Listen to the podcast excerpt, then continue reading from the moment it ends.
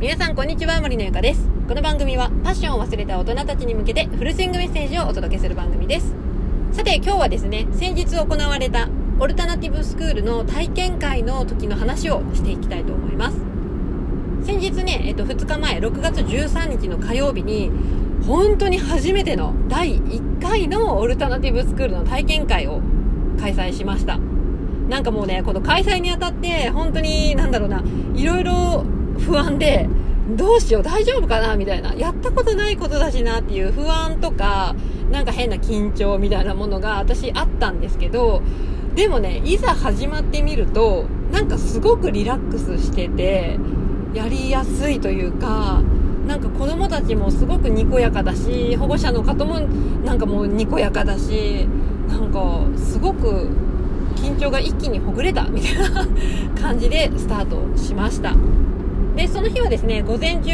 天気がねなんとか持ったので梅取りの活動もできて、でお昼ご飯みんなのお弁当を食べて、で午後からは自由活動っていう形にしてたんですけど、近くの神社行きたいっていう子がいたのでみんなで山を散策し、でその後パネル作り、制作の方とかをね興味がある子がいたので、じゃあみんなでやってみるっていうことで制作の活動をして、それでもうあっという間に3時になったっていう感じでした。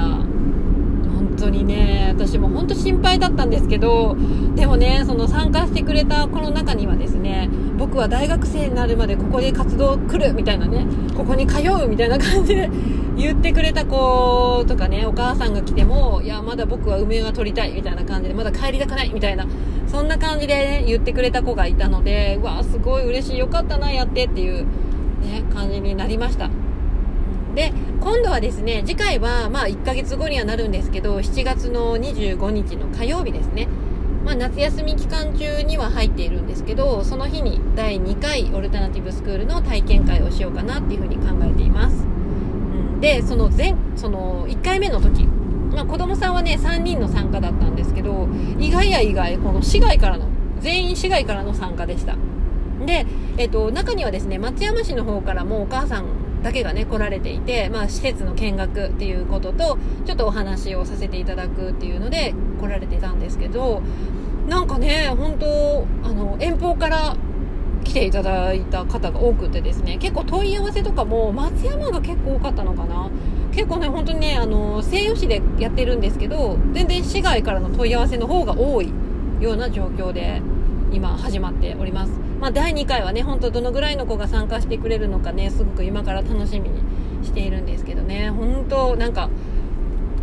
こういう学校を作ってくれてすごく嬉しいですっていう風にね言っていただけて、なんかやってよかったっていう感じになってます。なので私たちはこういう学校があって、こういう選択肢としてねあるんだよっていうことをもっとね、もっとたくさんの人に認知していただけるように、それが私たちの役割だと思っているので、頑張ってね広めていこうと思っています。ともう一つね、オルタナティブスクールの体験会やりましたって言ったものの、何それって思う方の方が多いかもしれないので、今一度ちょっと簡単に説明をするとですね、オルタナティブスクールっていうのは、新しい今までにない新しいこの学校っていうイメージで、普通の学校だったら1時間目があって2時間目があってみたいなね、授業が決められていて、で先生がいて、テストがあったり宿題があったりっていうことが一般的なんですけど、オルタナティブスクールではですね、そういうものが一切なくってですね、学年もなければ授業も1時間目2時間目とかそういうものもないですし、宿題もなければテストとか通知表もない、それに先生もいません。いるのは、見守る立ち位置でいる大人がいるっていうぐらいの感じです。でもう朝来て、じゃあ何するのって思われるかもしれないんですけど、朝来たらですね、子どもたち自身で何をするかっていうのを決めていくんですよ。ただね、日によってはですね、こういう活動を午前中にするよとか、午後からこういう活動があるよっていうのを決めている日もあるんですけど、別にねその活動自体の参加は強制ではなく、